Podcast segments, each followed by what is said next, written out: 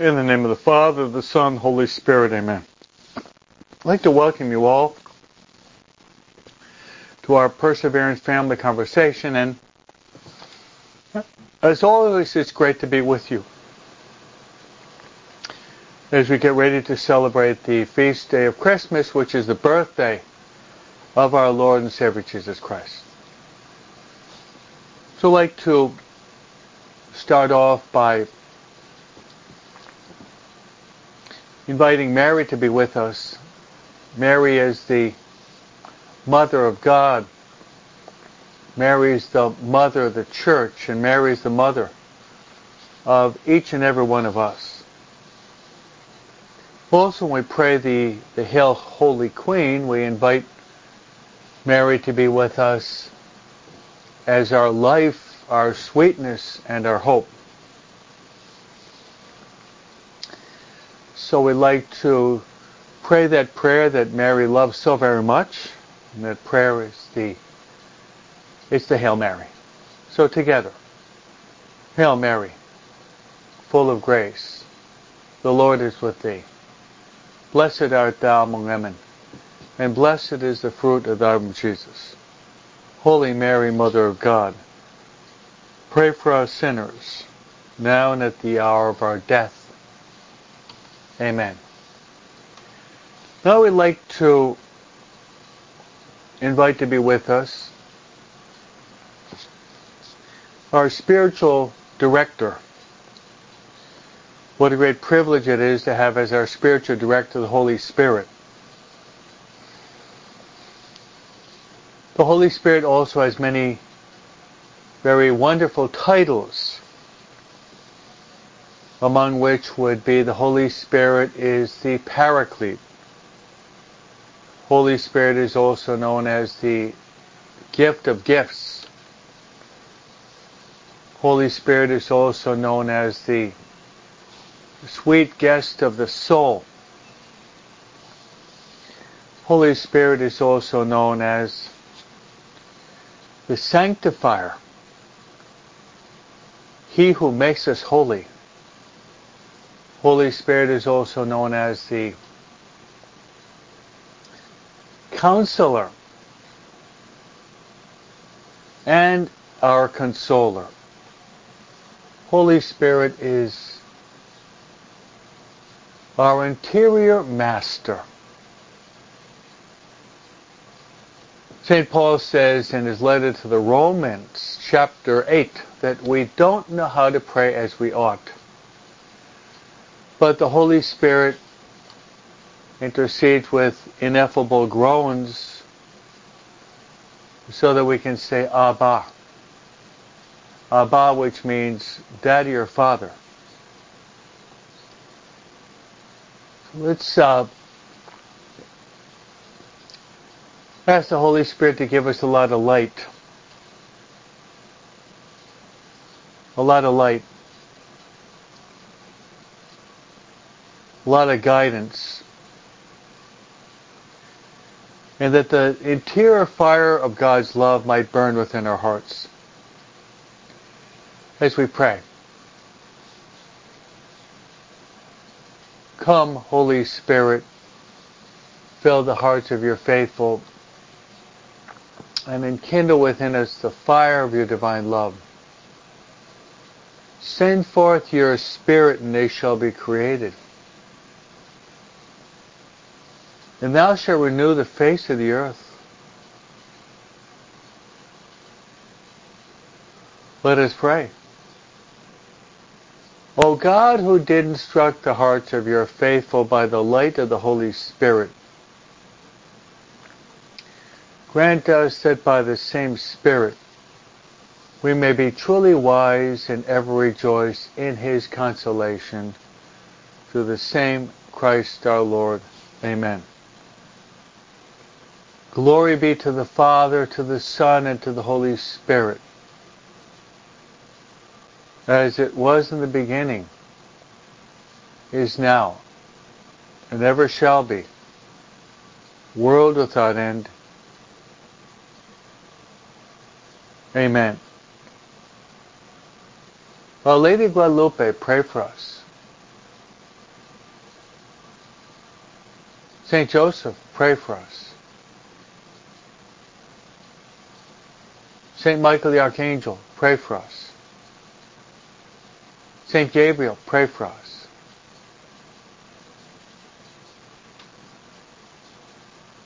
Saint Raphael, pray for us.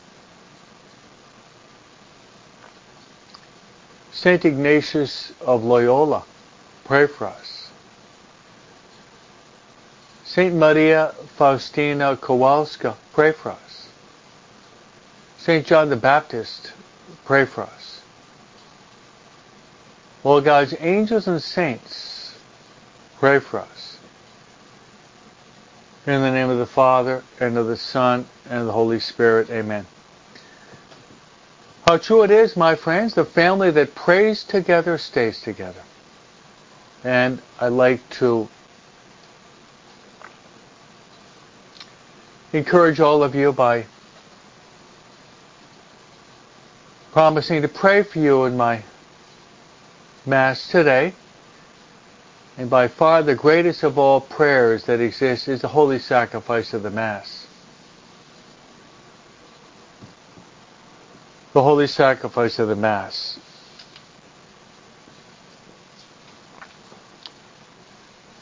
That's true.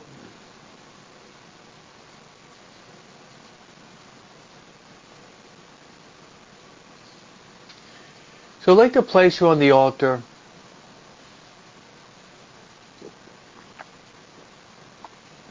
With these intentions. First, that all of us, as we draw closer to the birthday of our Lord and Savior Jesus Christ, that we would be open to the Holy Spirit. We would be open to the Holy Spirit. And this would be our prayer. Come, Holy Spirit, come. Come, Holy Spirit, come through the heart of Mary. Come, Holy Spirit, come. Come, Holy Spirit, come through the heart of Mary.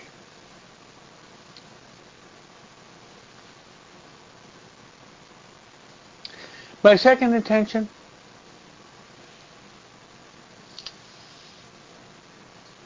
I'd like to pray for your families.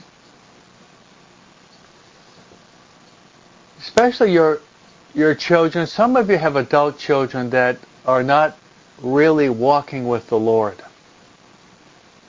That they've chosen another path. We know that to be a false path because only Jesus Christ is the way, the truth, and the life.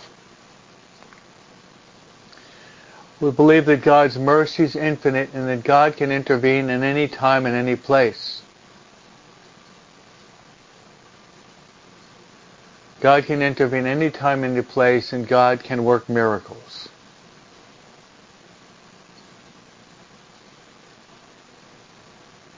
So I'd like to pray that in these days preceding Christmas that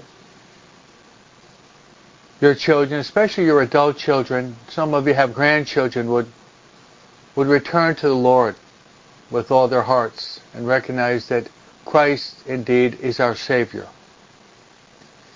That's the name of Jesus. It means Savior. He will come to save the people from their sins.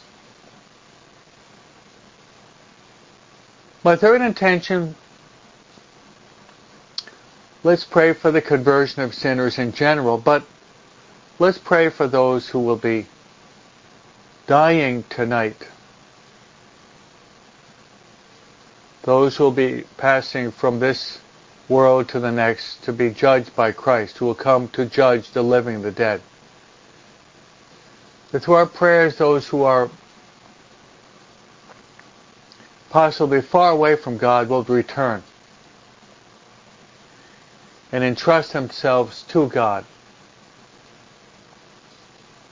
and His merciful love.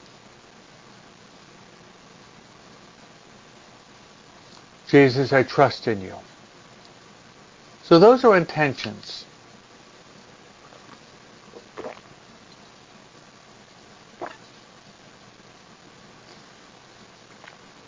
Before entering into the readings today that have a common theme,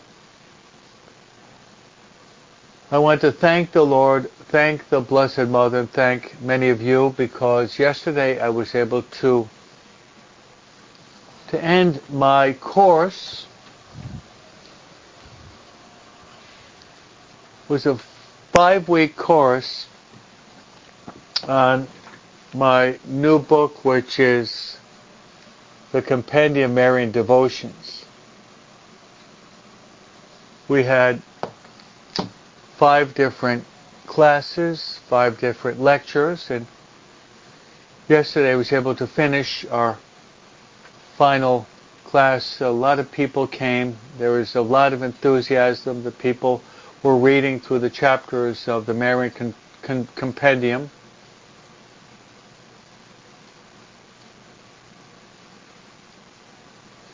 So we're very thankful that you're able to participate, many of you, in person and some of you online, on the course of the Compendium of Marian Devotions. This book came out in October, and a lot of people are telling me that they really love the, the book. They're getting to know Mary better. They're talking to Mary. Mary is becoming much more prominent in their lives, and Mary is bringing them closer to Christ. So I'd like to thank the Lord, thank His Blessed Mother, and thank all of you for participating in this, this course.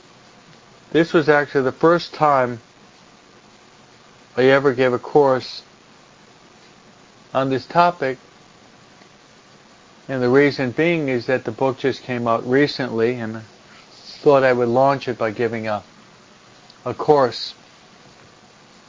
And the course was set up such that I gave a talk, and then there was some group sharings, and then after the group sharings, people were called to go back and read and meditate upon a chapter every day. In a certain sense, it was kind of like a Marian retreat in preparing us for the birthday of our Lord and Savior Jesus Christ.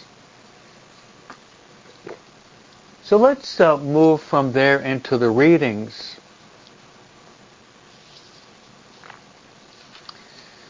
The readings today that have a parallel theme. And the theme is the blessing of a child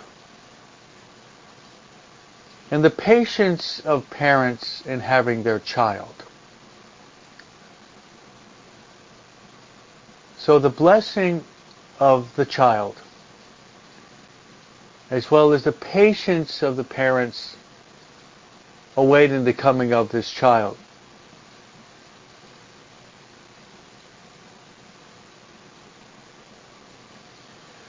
So the first reading is taken from the book of Judges. And I'd like to just explain the uh, the whole context of this. My style is giving you a summary of the biblical passage, then an interpretation of the passage, and then how we can how we can uh, live out or put into practice the biblical passage. So it's taken from the Old Testament book of Judges, and there's this ma- this woman, her name is Hannah, married to a man whose name was Manoah.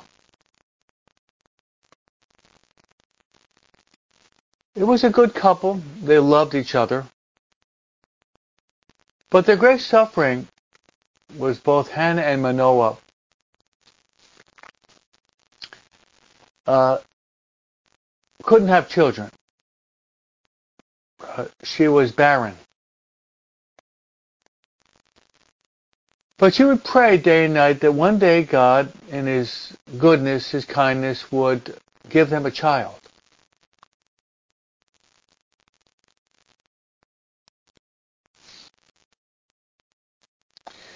So one day, an angel appears to her and says that she will have a child.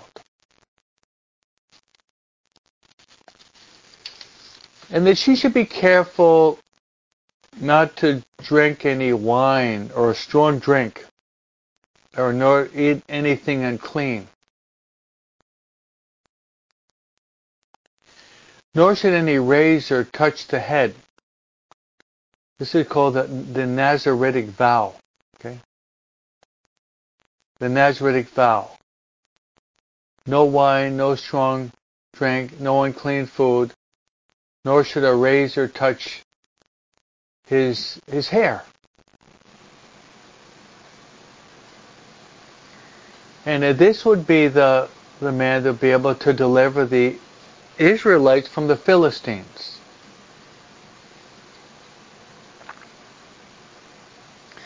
So the woman who has this encounter with the angel goes and tells her husband that an angel has come to her, revealing to her that they will have a child. But the child should not take any wine or strong drink or eat anything impure or anything unclean. This child will be consecrated to God from the womb of the woman.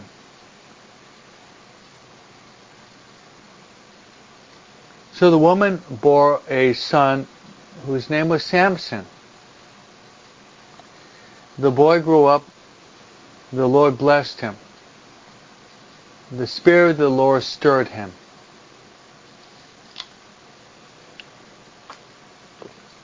So there we have the blessing of a family, of a couple that had a child in their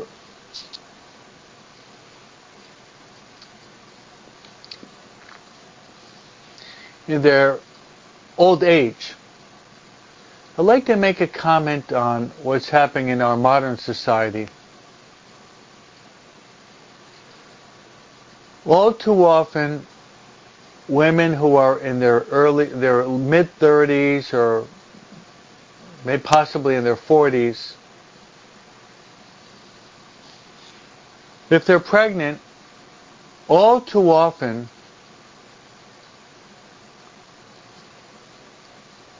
medical workers will will often su- often suggest that uh, the woman not have the child, not have the child.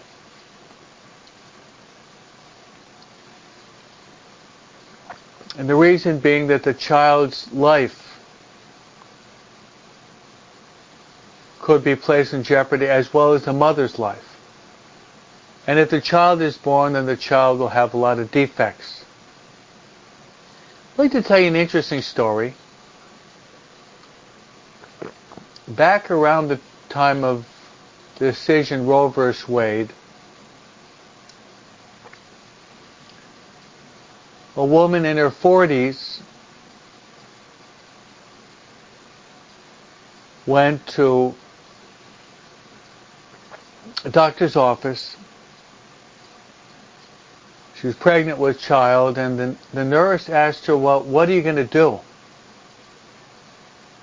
And the woman was greatly offended by the question, what are you going to do? Because the nurse was alluding to the fact that the woman should consider the possibility of an abortion. The mother felt highly insulted by the nurse and said, of course I'm going to have the child. So the woman ends up talking with the doctor. The doctor asks her the same question. What are you going to do? She said, what do you mean, what am I going to do? Well, you're in your forties. I'm going to have the child. The woman confronted the doctor, who was a Catholic doctor, and said, have you ever done an abortion? The doctor was angry and now in shock that the woman asked him that question. So the woman got up, she rushed out of that doctor's office, the medical building, found another doctor, and then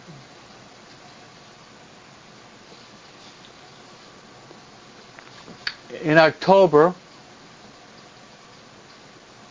she brought forth a little baby girl very healthy. And that little baby girl, her name is Mary Therese, and her godfather happens to be yours truly. And that little girl happens to be my little sister, and the woman is my mother. And now that little girl is no longer a little girl, but in her forties, and she's married happily. She has eight children, a graduate from Steubenville. She has uh, twin daughters. One of them, I'm the godfather, and the twin daughters will sometimes get up once a week at two o'clock in the morning to make a holy hour in front of the Blessed Sacrament.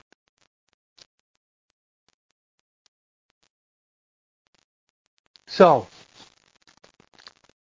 you see how erroneous is the the culture of death mentality. John Paul the Second in his encyclical, which is the Gospel of Life, presents the Gospel of Life against the culture of death. But I thought I would share that story with you because I can't speak, I can't think of any better story right now that's parallel to the first reading. In my own experience, then, my mom, her yes to life, and the daughter that was born to her when my mom was in her forties. And she had no problems with that child. I think that she was an easier birth than I was. So, it's a beautiful story. Beautiful story. So we live in a in a society that that promotes uh, that promotes killing children, as if the child were a curse. Whereas always in the Bible, the child is always seen in the Bible as a blessing, always seen as a blessing. So that's one idea that comes to me from related to the birth. The eventual birth of of Samson.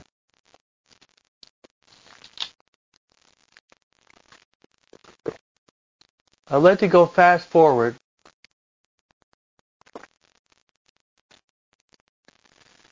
because we really know how Samson is going to end his life. Samson is so strong that he's able to defeat all of his enemies. So the Philistines are trying to get the secret of his strength. So they send this attractive, provocative, seductive woman. Her name is Delilah. And she insists that Samson tell what, wherein lies his strength. And she kept pestering him. She kept pestering him.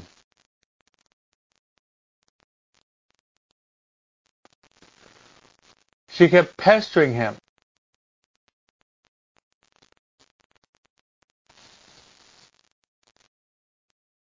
Until finally Samson opened up his heart to Delilah and said that his strength is in his hair, that he made a Nazaritic vow.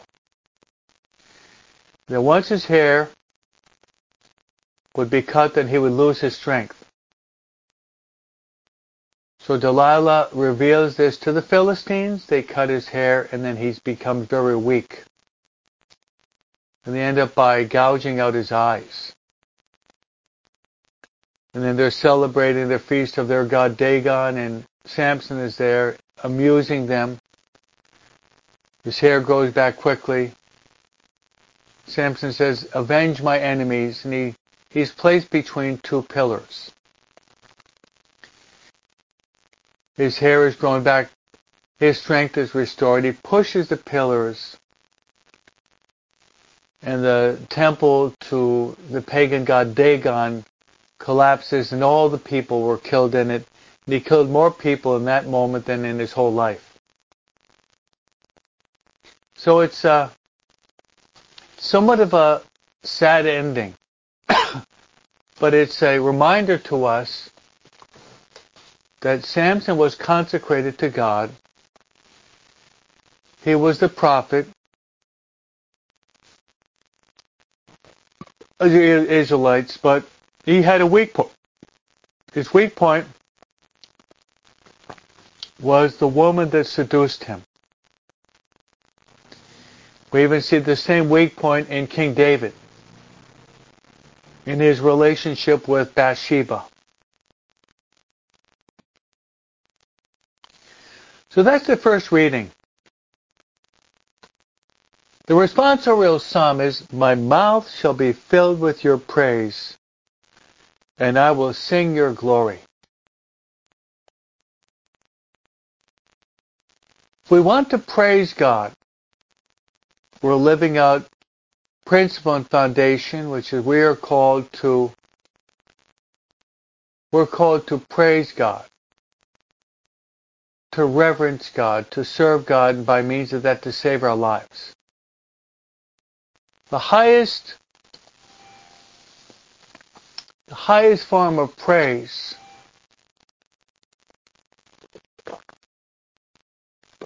that we can offer God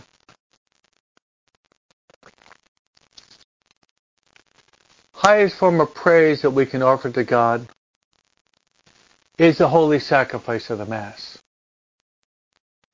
So see if you can participate in the holy sacrifice of the Mass as often as you can as we draw closer to the birthday of Christ.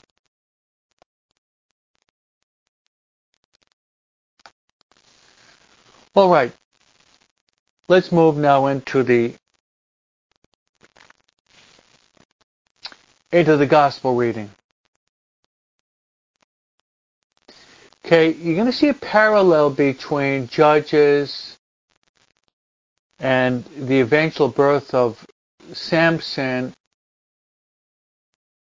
the parents having him after many years, and the Gospel today. The Gospel today is the announcement of the birth of the birth of John the Baptist, which we find in the first chapter of Saint Luke, which, by the way, is the longest chapter in the New Testament, Luke chapter one. So I'd like to summarize this chapter, which you're, you're probably somewhat familiar with. Now, remind you what Fulton Sheen says. Growing in our Catholic faith does not depend often on learning new things, but assimilating the things that we've maybe heard many times. That's right. It does not depend so much upon learning new things, but assimilating the things that we've already heard.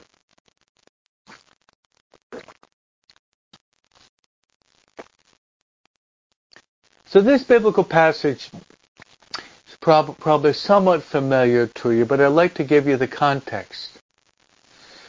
Once again, a reminder that this is my style, to give to give a summary of the biblical text, then to offer an interpretation, then after giving the interpretation, give a practical application. How can we how can we live this out? Pope Francis says we have to go from the mind, the heart, to the feet to put into practice the Word of God. So we have we have an elderly couple. And the elderly couple, their names are Zechariah and Elizabeth.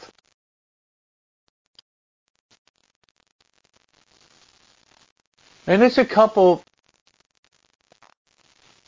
that is blameless before the eyes of God. They're living a very holy life, a very prayerful life, a very dignified life, both of them. They live in a place called Ein Karem, which I had the privilege of visiting when I went on pilgrimage years back.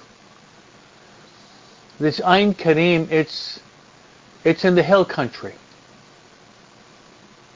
The mountainous region is one interpretation. They live, live up high. They are pious Jews who praise and worship God. Now Zechariah is from the priestly class. So being in the priestly class, he would go to the temple of Jerusalem to offer worship to God. Now like Hannah and Manoah in the book of Judges that we spoke about, both Ze- Zechariah and Elizabeth have suffered a lot. They've suffered a lot because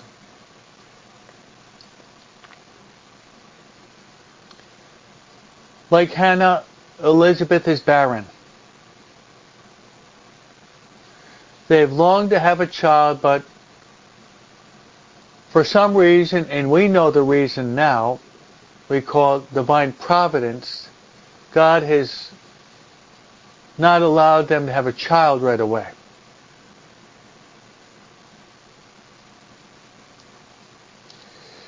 So this uh, lack of fertility, being barren, is a source of great suffering for this couple.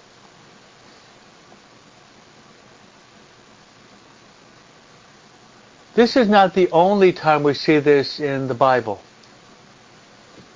For example, if we go back to the book of Genesis,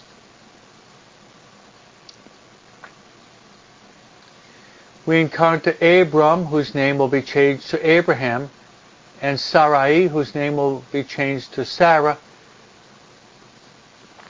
the patriarch Abraham. They can't have children.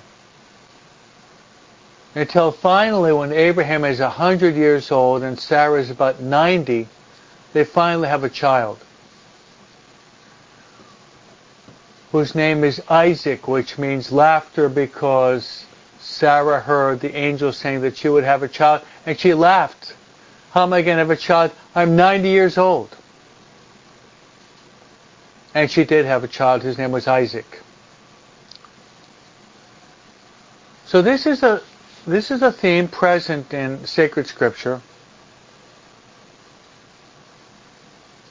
But we see the child. We always see the child as a blessing,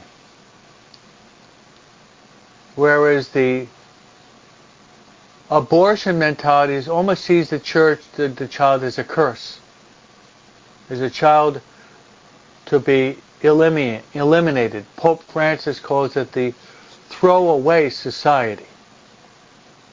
The throwaway society.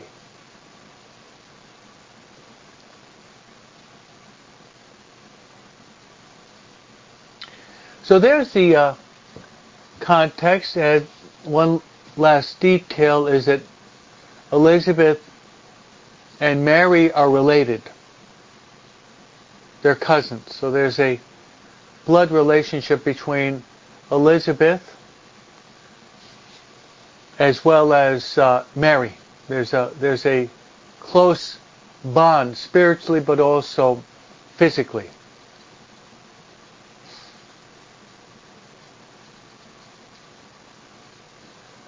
So there we have the context. So let's see. Let's describe what happens, and let's let's pull out some ways in which we can put this into practice.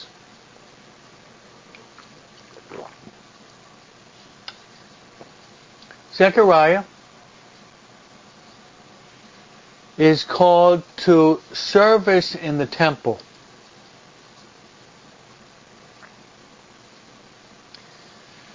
So he travels to Jerusalem to carry out his priestly obligation.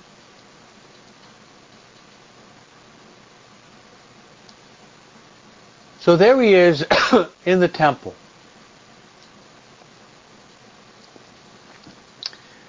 While he is in the temple,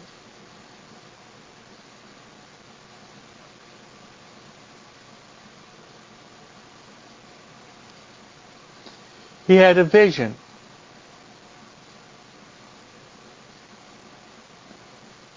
And an angel appeared to him, standing at the right at the altar of incense. Just a note on the whole idea of incense. You have noticed in Masses recently, and you notice it at the Christmas Mass, the use of incense. Incense is symbolic, in which the incense is placed on the burning coals and the white smoke ascends on high. It's symbolic of our prayers that ascend to God on high.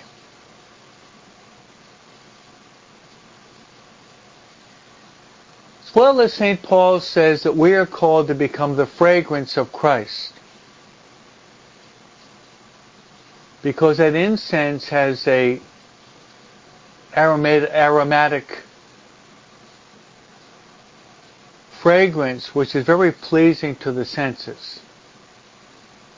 So we want to lift up our prayers on high to worship the Lord as we see that incense ascending on high in the solemn masses. But we also want to be, we want to be the fragrance of Christ.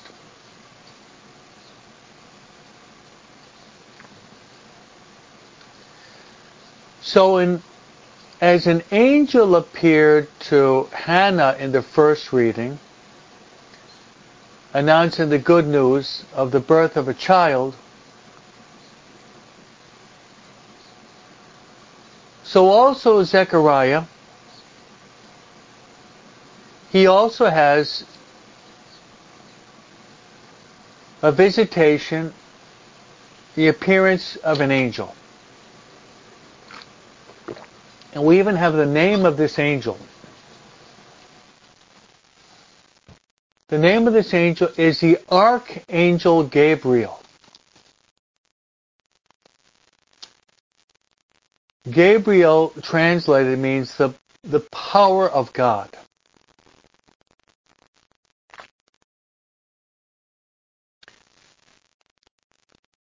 So he enters into dialogue with Zechariah.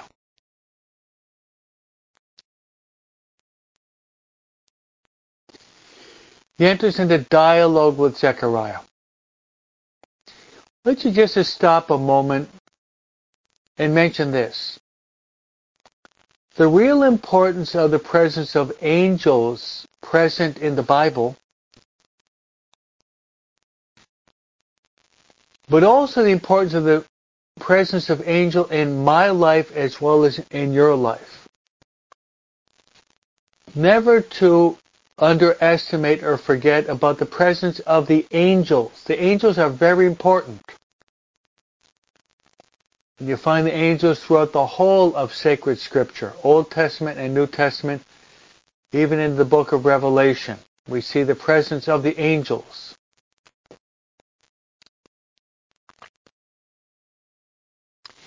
Even yesterday's gospel,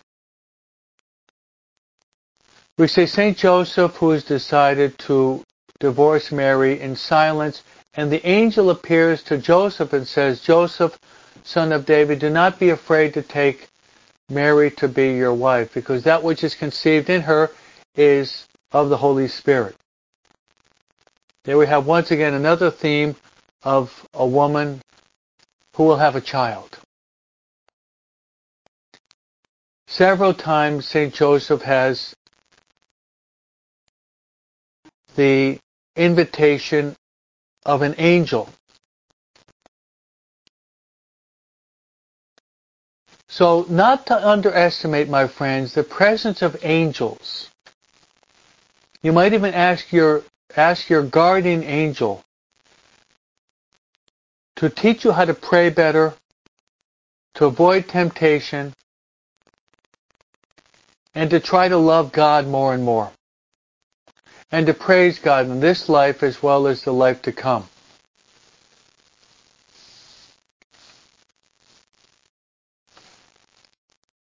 So this Archangel Gabriel appears to Zechariah as he's offering incense in the temple at the right side of the altar.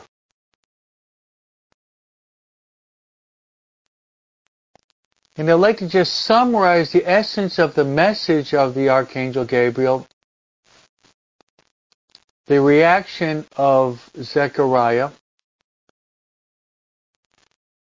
and then the intervention of God related to the reaction of Zechariah and the people waiting outside.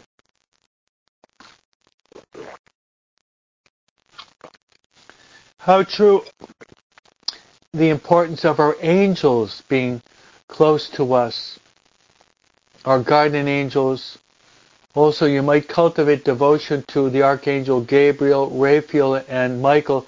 You notice as I start off our Our prayer, I always pray to Michael, Gabriel, and Raphael, the beginning of our Perseverance family. So, Saint Michael the Archangel, the Angel Gabriel, and Raphael are part of our Perseverance family. We're, we're, we're surrounded by angels in our Perseverance family conversation. So the, the essence of this encounter, I'd like to summarize it, is that like Samson, the Archangel Gabriel announces to Zechariah that his wife Elizabeth, his wife Elizabeth will conceive a child in her old age.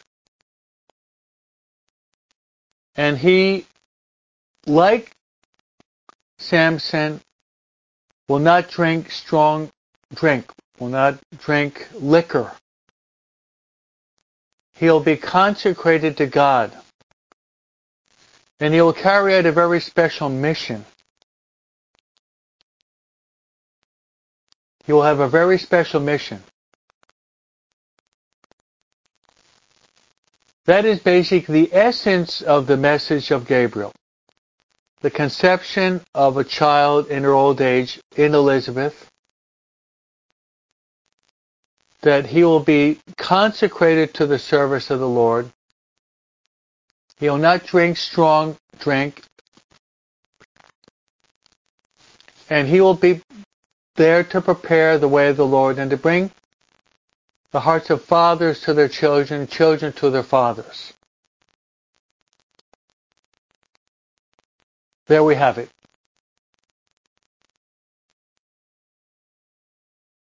There we have it. Now, this being said, the reaction, the reaction of Zechariah is worthy of meditation. Now, up to this point, Elizabeth and Zechariah are, are blameless. They're irreproachable before the sight of God. They're blameless. They're irreproachable before the sight of God, living very, very holy lives. Very holy lives.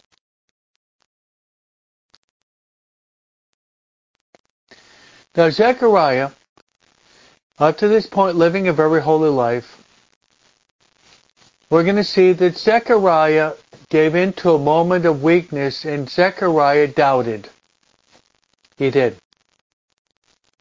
He doubted. He responds to the angel and says, well, how shall I know this? For I am old, and my wife is advanced in years.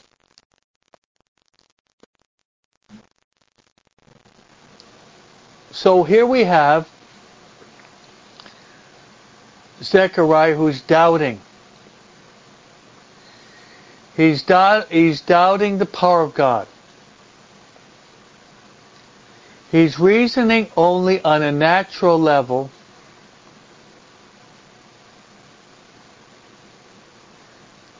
See, on a natural level, what he was saying was logical. How is an older woman, advanced in years, beyond the age of having children, how is she possibly going to have a child? On a natural plane, that's impossible.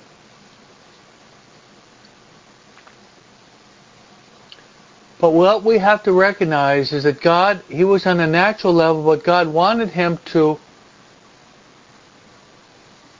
to be open to God's presence on a supernatural level. And I think we can apply this to ourselves. How often have we doubted?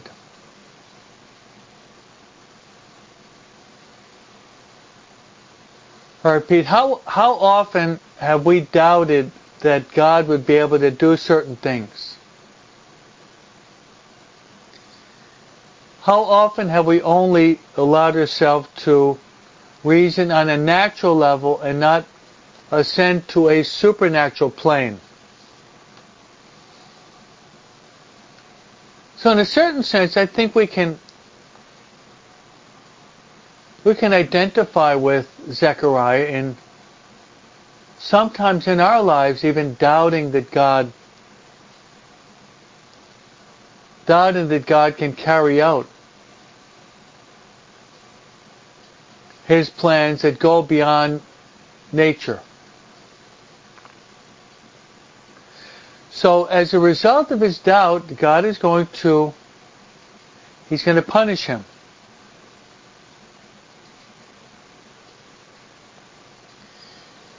So the angel says to him, he reveals his name to him. He says, I am Gabriel, who stand before God. I was sent to speak to you and to announce you this good news. And that's the word gospel, means good news.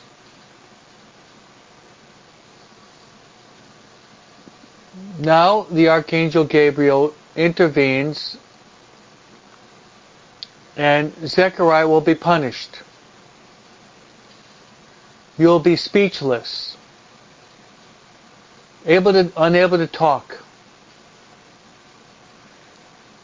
until the day these things take place, because you did not believe my words, which will be fulfilled in their proper time.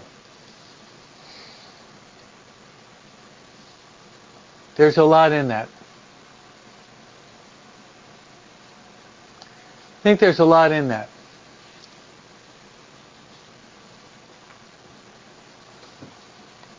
So Zechariah in that moment was struck by God and his angel, and he was no longer able to to speak. He was mute.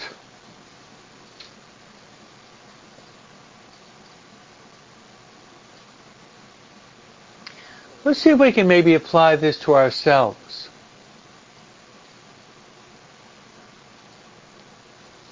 Let's examine our own lives. Maybe we shouldn't be so hard on poor Zechariah. Maybe we, maybe we would have done the same thing. Maybe we would have done the same thing. But the first question is this. Let's pray over this. how often how often do we doubt? How often do we doubt God and God's plan for our own lives? How often are we like Zechariah? How often are we like Thomas, the apostle, who said, I won't, I'm not going to believe until I can see. Maybe we have some of the Zechariah, maybe we have some of the doubting Thomas, the doubting Thomas with our own, within our own lives. Let's examine our lives.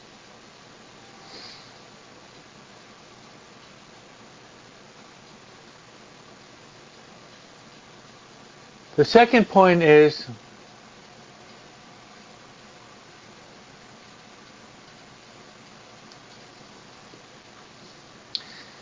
how often have we how often have we maybe opened up our mouth how often have we opened up our mouth saying certain things that probably we should not have said. As Saint James says in his uh, letter, we have Saint James chapter three, which would be the sin, the sins of the tongue. How often have we opened up our mouths and said words that hurt others,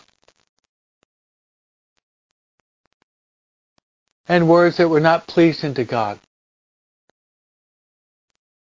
Maybe it's a challenge for us as we draw close to the birthday of Christ to beg the Holy Spirit, to beg our guardian angel, to beg the Archangel Gabriel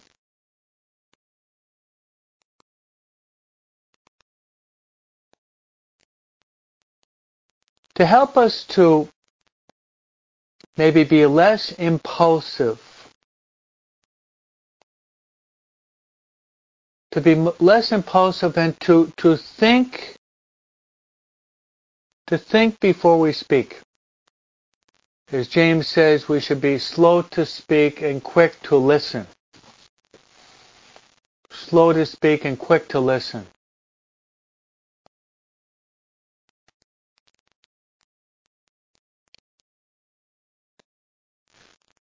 So there we have it. The people were outside waiting.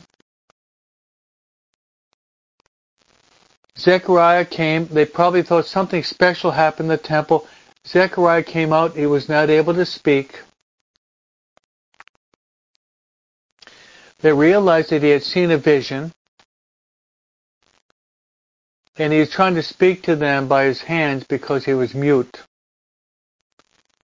So he goes home and Elizabeth, his wife, conceives a child, and she goes into seclusion for five months. She says, so has the Lord done for me at a time when he was seen fit to take away my disgrace before others. Because Elizabeth saw that as, as a disgrace, as a humiliation,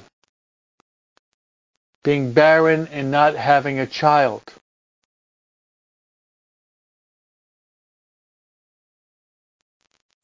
So there's a lot here, and I invite you, I invite you today to, to read and meditate upon this wonderful passage, which is the very beginning.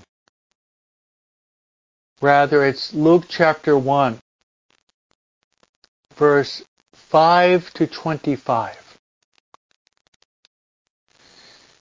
So let us see the child as a blessing. Let us be men and women who will promote pro-life. Let us have greater faith and trust in God. Let us consecrate ourselves to the Archangel Gabriel, who is the patron of communication, Paul the Sixth.